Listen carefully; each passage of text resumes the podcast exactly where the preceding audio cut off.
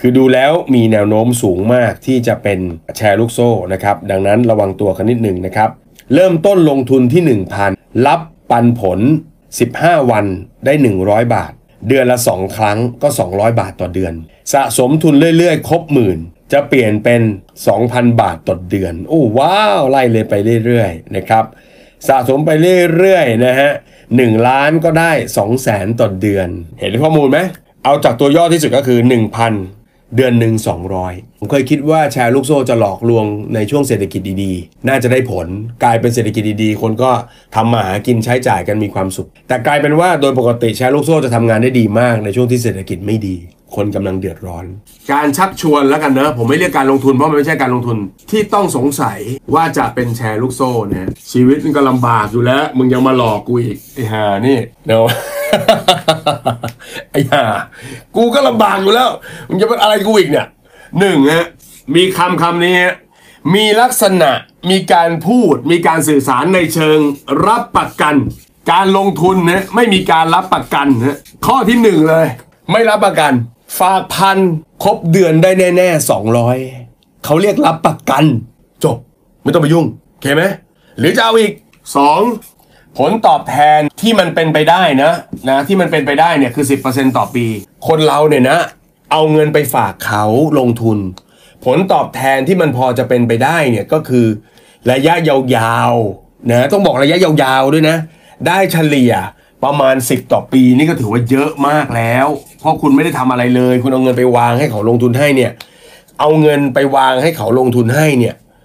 ได้เฉลี่ยในระยะยาวๆหมายความว่าลงทุนเป็นสิบสิบปีเลยฮะ ไปบางปีได้มากบางปีได้น้อยบางปีติดลบถือว่าเฉลี่ยกันแล้วเนี่ยสิบต่อปีเนี่ยก็ถือว่าเยอะมากแล้ว ดังนั้นถ้ามันเกิน 10%ต่อปีไปมากเนี่ยระมัดระวังไว้หน่อยก็ดี อย่างเมื่อกี้ฝาก 1,000 เดือนหนึ่งได้ 200 20%ฮะ1,000 ได้ 200 นี่คือ 20%ต่อเดือนเป็นเคสเมื่อกี้ที่เล่าให้ฟังเนี่ยมันคือ 20%ต่อเดือน คูณ 12 เข้าไปก็คือ 240%ต่อปี จบ 3. มันอาจจะมีเงื่อนไขแบบนี้เพิ่มเข้ามาฮะ ชวนเพื่อนได้เปอร์เซ็นต์เพิ่ม 4. ถ้ามันเป็นสินค้าต้องมีการซื้อขั้นต่ำต้องเปิดบัญชีเอ่อสองหมื่นโอ้โห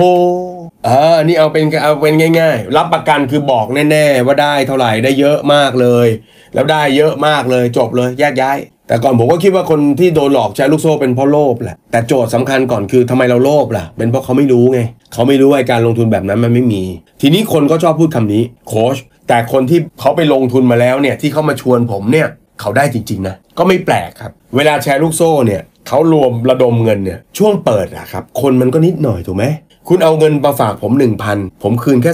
200 อันนี้ประวิงเวลาไป 5 เดือนเลยนะฮะถูกไหมเออผมทยอยจ่ายให้คุณได้ 5 เดือนเลย คุณอยู่ในเกมผมได้ 5 เดือน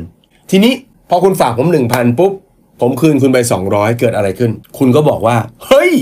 ได้จริงว่ะ เดี๋ยวลองดูเดือนหน้าอีกเดือนหนึ่งได้จริงสิฮะ ผมเอาคุณมาพัน ผมเพิ่งเพิ่งจ่ายคุณไป 200 2 ครั้งก็แค่ 400เองยังเหลืออยู่ในมือผมที่ผมพร้อมจะฮุบของคุณอีก 600 แต่ประเด็นคือ พอคุณได้เงินคืน 400 หรือคืน 200 ปุ๊บ คุณเริ่มทำยังไงฮะ เงินที่คืนเนี่ยเพื่อเขาล่อคุณไงเขาคืนเพื่อให้คนที่ลงทุนอยากจะลงเพิ่ม เฮ้ยได้จริง ถ้าพันได้ 200 อย่างนี้มีแสนใส่แสน เขาล่อให้คนที่เคยจ่าย คนลงทุนลงทุนเพิ่มจ่ายเพิ่ม 2. พอคุณได้จริง คุณจะอดเก็บความยินดีนี้ไว้ไม่ได้ อยากจะบอกเพื่อน อยากจะบอกคนที่เรารักว่าจะไปฝากเงินทำไม จะไปซื้อกองทุนรวมทำไม มันมีของที่สุดๆกว่า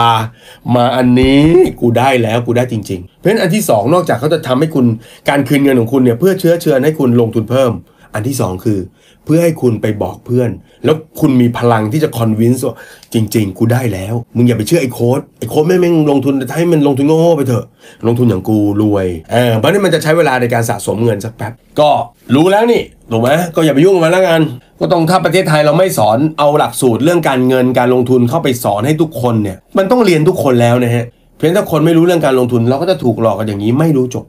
นะครับแล้วการมาไล่จับมันไม่ได้ดีเท่ากับการที่เรา ป้องกันโดยการที่ทำให้เขารู้เรื่องการเงินไว้บ้าง ดีกว่านะครับ